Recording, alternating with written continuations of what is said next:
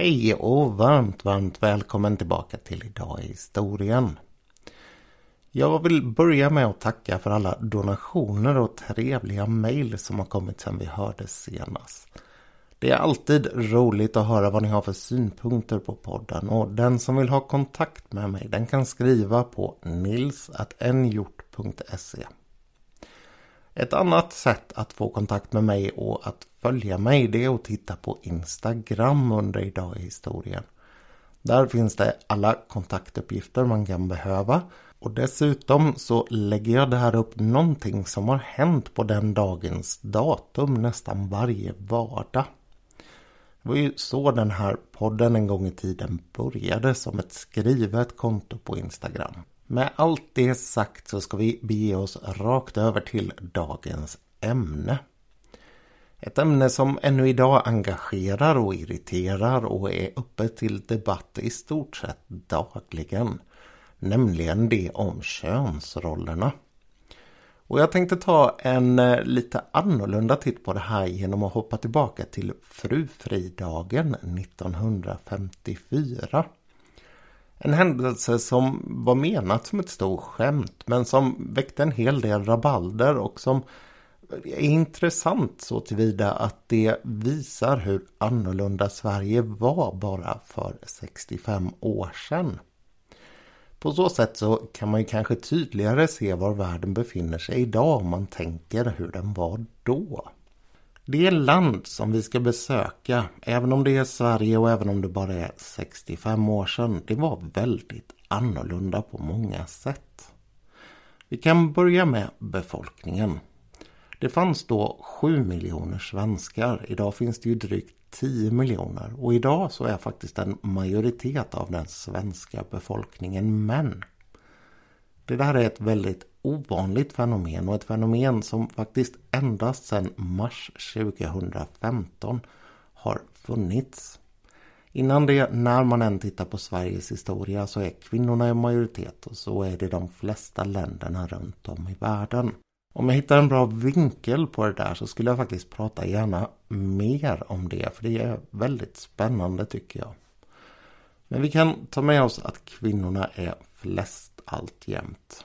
Sedan ungefär två decennier så bodde fler svenskar i tätorter och städer än vad det var som bodde på landet.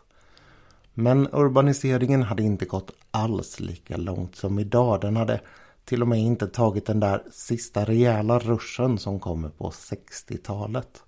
Utan det är hyfsat jämnt fördelat mellan stad och landsbygd. Och inte alls som idag när drygt 80% bor i städer och tätorter. Och för kvinnornas del så innebar det här att om man bodde på landet då jobbade man ofta på jordbruket sida vid sida med sin man. Bodde man i stan då var man istället hemmafru och det är dem som det här ska handla om idag. Det är de som ska få lite semester. Endast 15,5 procent av de gifta kvinnorna jobbade 1950 så deras plats var onekligen i hemmet. Och det var ett hem som var väldigt, väldigt annorlunda också. Därför att man gjorde allting på helt andra sätt än idag. Till exempel så var det fortfarande lagligt och antar jag hyfsat väl ansett att slå sina barn. Det var långt tills man skulle börja med förskolor och dagis. Och det fanns ingen som helst tanke på att man skulle gå och handla på stormarknader än.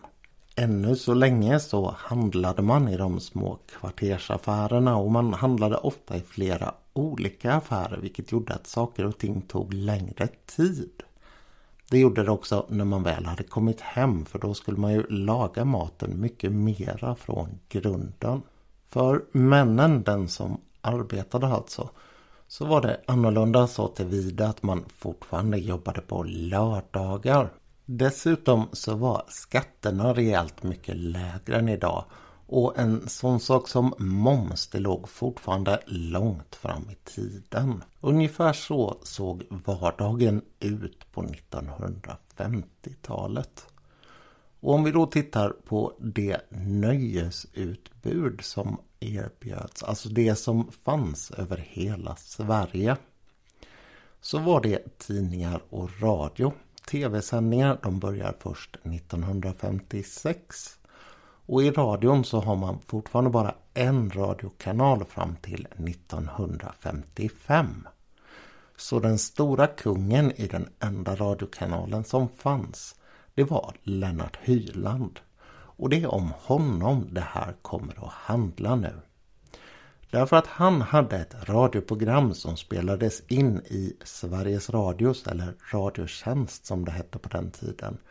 Karlaplans studio med publik och med orkester. Det var ungefär 250 personer som satt i den där publiken och skapade lite atmosfär och stämning. Han hade ett program som hette Karusellen och det skulle bli en riktig långkörare. Det började 1951 och det levde ända fram till 1975. Men det var de här första åren där det var riktigt, riktigt stort. Och när jag säger riktigt, riktigt stort så innebär det att alla lyssnade på det. Verkligen alla. Det finns olika sätt att försöka förklara vilken betydelse det här programmet hade.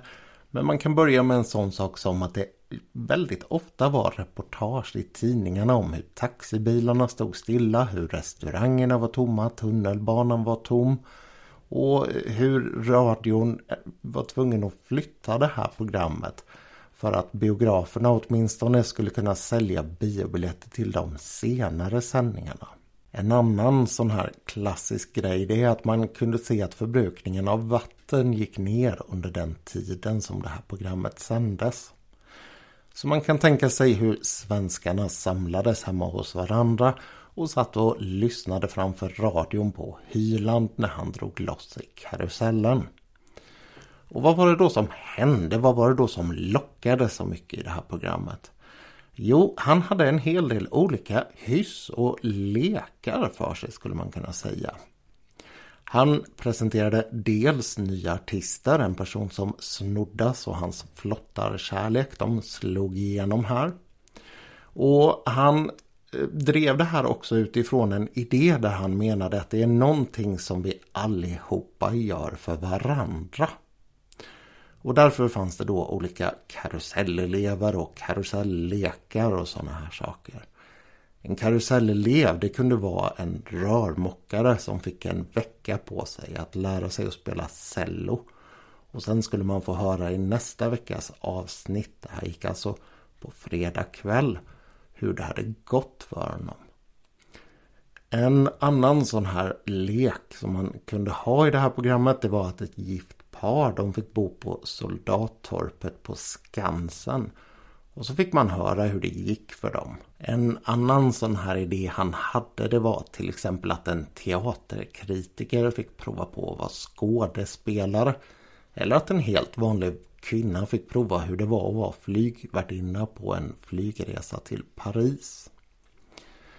För er som är i min ålder och äldre, det vill säga födda någon gång på slutet av 70-talet så kommer ni ihåg hur stora de här riktigt stora kvällsunderhållningsprogrammen kunde vara på tv. Program som Nöjesmaskinen eller Rassel eller ja, ni vet hur det var.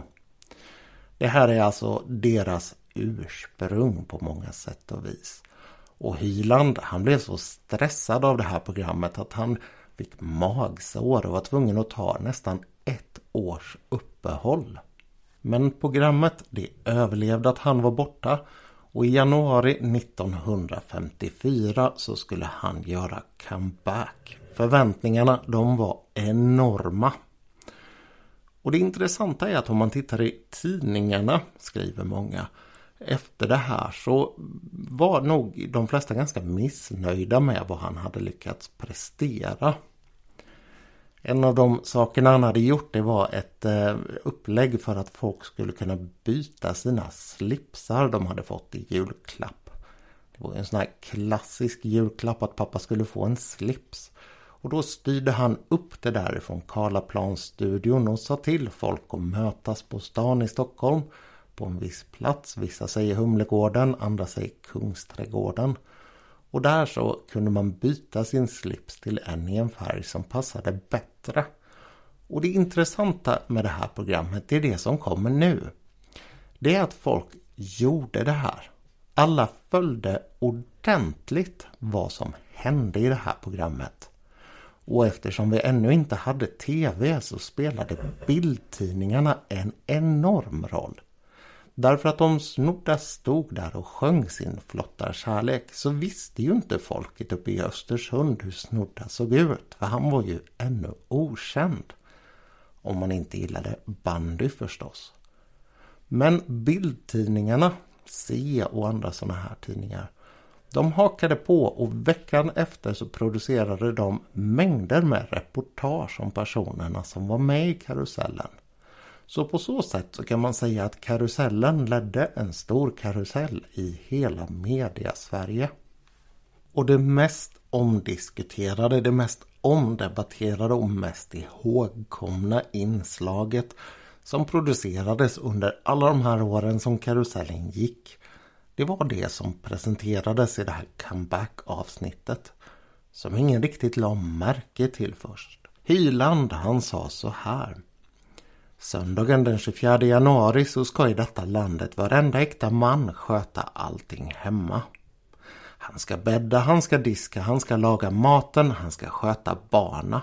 Hon ska få vara alldeles fri och för en gångs skull göra precis det hon vill. Där lanserade Hyland idén om Fufridagen. Det skulle vara söndagen den 24 januari och männen skulle sköta hela hushållet. Delvis för att avlasta sin fru och delvis för att få prova på och se vad det var frun egentligen gjorde där hemma. Kritiken mot det här, det började lite lugnt. Folk de tyckte att det var väl en av många olika idéer som presenterades i det här programmet. Men likt alla stora snöbollseffekter så samlade den bara fart ordentligt. Och det skulle bli helt galet innan det här var klart. Man skulle ha pratat om både radiopsykos och diktatur. Och det där är det som gör det här så väldigt intressant. Bland de första att komma med kritik det var idrottsklubbarna. De undrade hur de skulle få hela sitt program att gå ihop ifall männen inte skulle få dyka upp den 24 januari. De hade ju planerade matcher och andra aktiviteter att genomföra. Och här börjar vi röra vid det som är riktigt intressant. Männen de hade ju jobbat sex dagar och förväntade sig att ha den där dagen ledig. Samtidigt så såg man fortfarande radions enda kanal, statligt ägd sådan dessutom, som någon form av sanningens ord. Man kunde se det som ett påbud från ovan hur man borde leva sitt liv.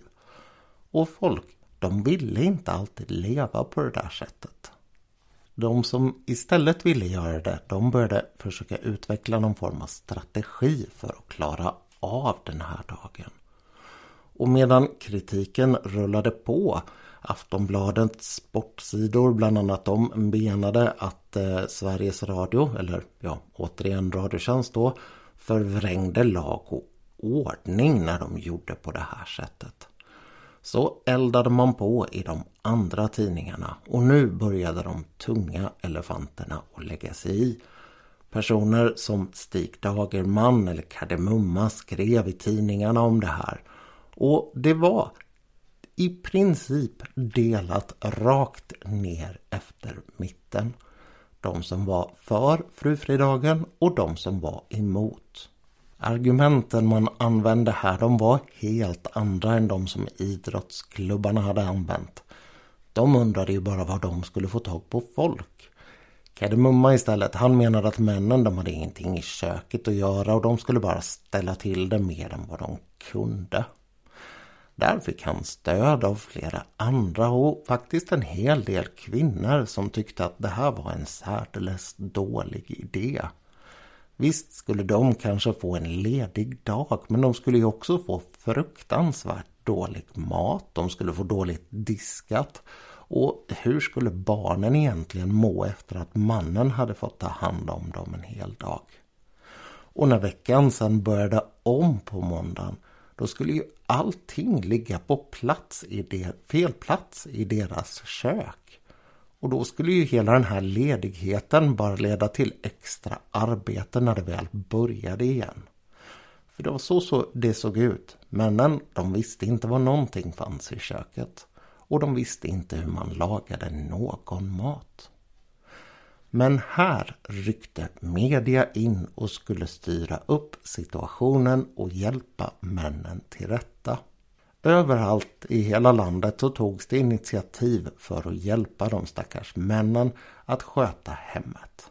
Lennart Hyland han ordnade så att man på den här söndagen den 24 januari i radio skulle ha en frufridag konsulent. En 25-årig man från Eskilstuna som från början var så pass dålig i hemmet lovade han att han inte ens kunde koka potatis.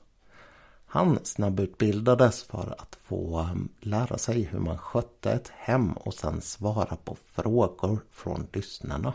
I Svenska Dagbladet så hade man istället tagit in Riks kökschef för att han skulle hjälpa till med olika recept och svara på frågor om matlagning.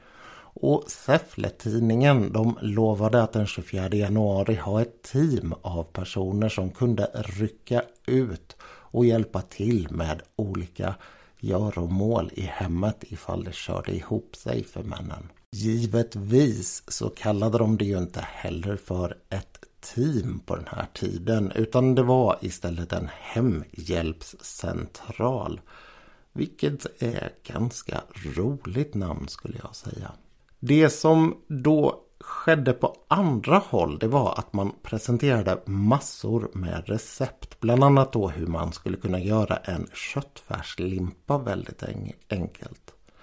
Det här det fick kritik därför att husmödrarna de menade att köttfärs var bland det svåraste att få till ordentligt. Och hur skulle man egentligen kunna lyckas med det där? Men här kom affärslivet in och satsade hårt.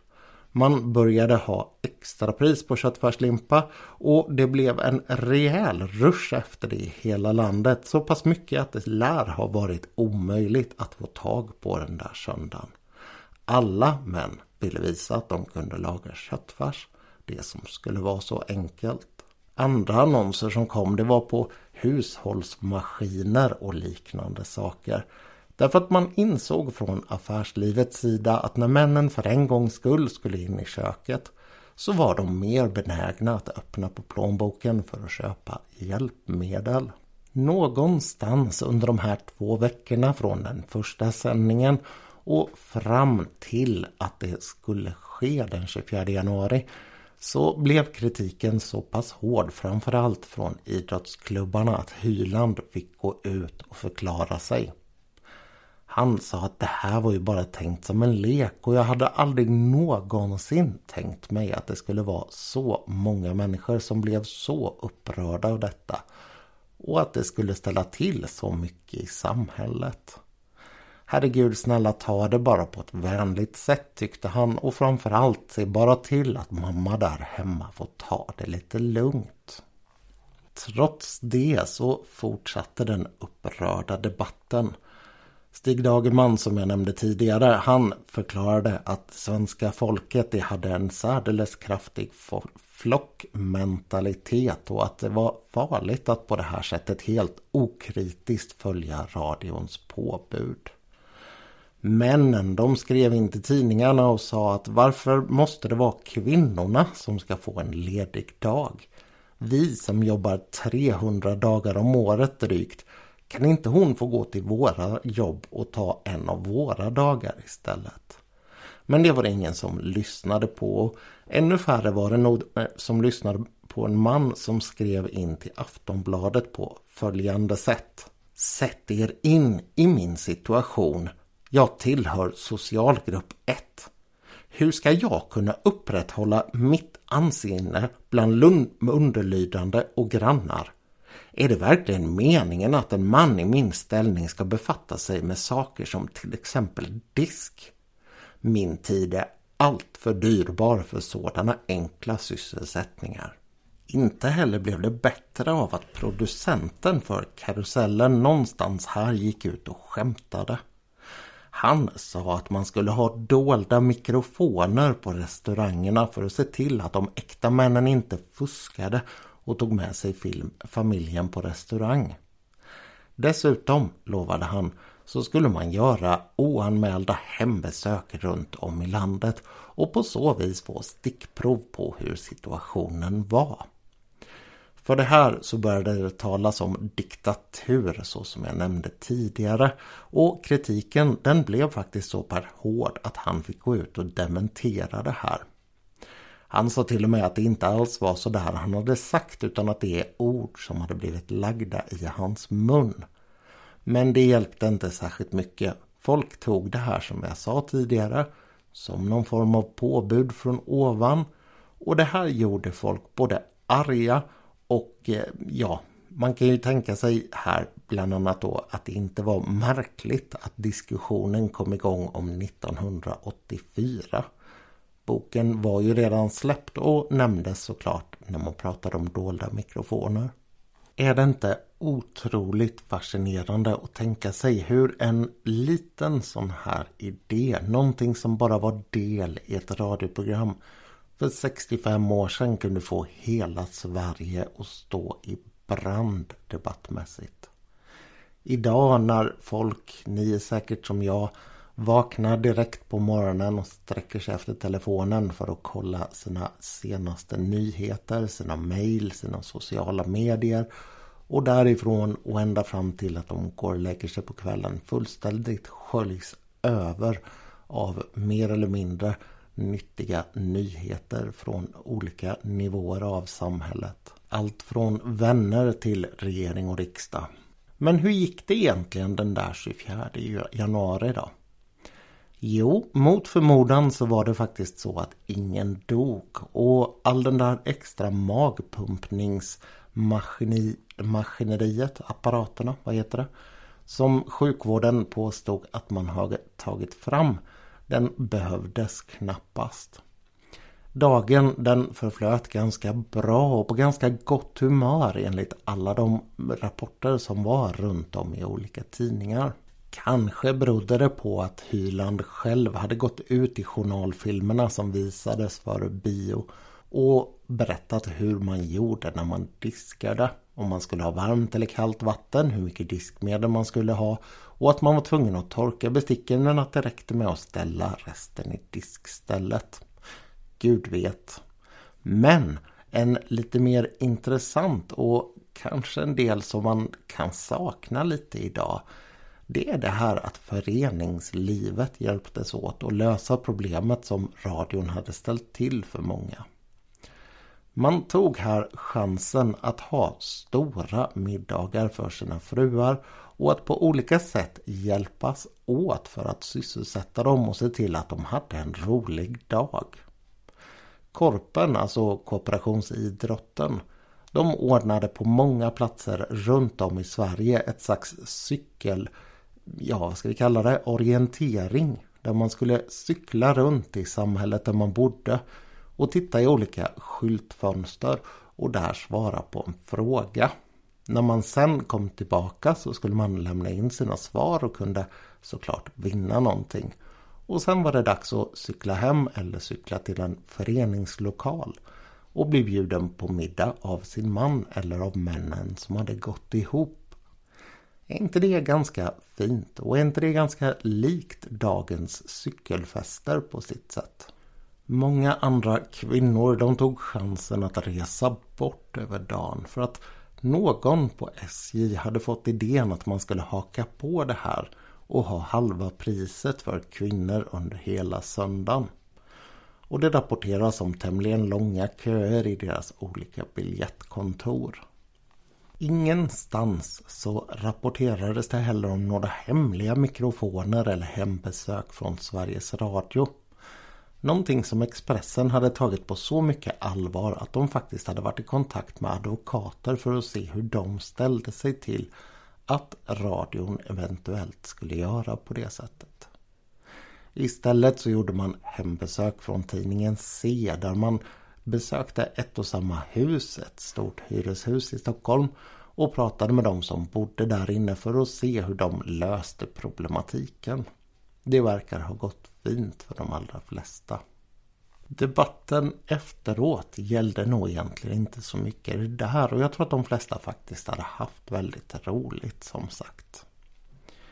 Utrikes ifrån så visade man också ett visst intresse för det här. Bland annat BBC köpte in svenska journalfilmer. Mer intressant är att karusellen då som fortsatte rulla på ganska länge de försökte sig på samma sak igen 1963 i november. Då skulle man ha en nu, ny frufridag och den här dagen den växte, väckte inte alls samma uppseende. Jämställdheten hade gått rätt långt på de där tio åren. Och dessutom så hade tv börjat sändas. Man hade flera radiokanaler och så vidare. Så att man hade inte samma genomslag från ett och samma program. Och hur det gick med den där frufridagen det fick man egentligen aldrig riktigt reda på. För det här var samma dag som Kennedy blev skjuten. Så programmet som spelades in det sändes aldrig. Och i rapporteringen dagen efter i tidningarna så konkurrerade man såklart med platsen om eh, de här nyheterna från USA. Rent generellt så tycks dock Frufridagen 1963 ha varit mer av ett kommersiellt jippo och mindre av någon form av socialt experiment eller vad man ska kalla det. Personligen så kan inte jag låta bli att fundera en hel del på karusellen, alltså hela radioprogrammet som socialt experiment. Därför att någonstans där, någonstans i det här med att det är någonting som man gör tillsammans för varandra. Så finns det någon form av embryo för 90-talets dokusåpor och vår tids sociala medier och kändisar, influencers därifrån. Någon form av känsla av att vara ihopkopplad med andra och vara med där det händer. Även om det egentligen sker genom en telefon eller radio eller bildtidning eller vad som helst. Nåväl, nog om frufridagen. Om du uppskattar podden så snälla sätt betyg på den där där du lyssnar för det styr nya lyssnare till att hitta podden. Och när vi ändå är där så kan jag passa på att säga att tipsa alla du känner som du tror skulle uppskatta den. Och återigen, glöm inte att donera om du har möjlighet att göra det. Det hjälper mig något oerhört och jag har podden igång. Och som alltid, som jag sa i början, om någon har några frågor om någonting så är ni välkomna att mejla på nils.nhjort.se. Vi hörs senare i veckan och om något helt annat än frufridagen. Tills dess, allt gott!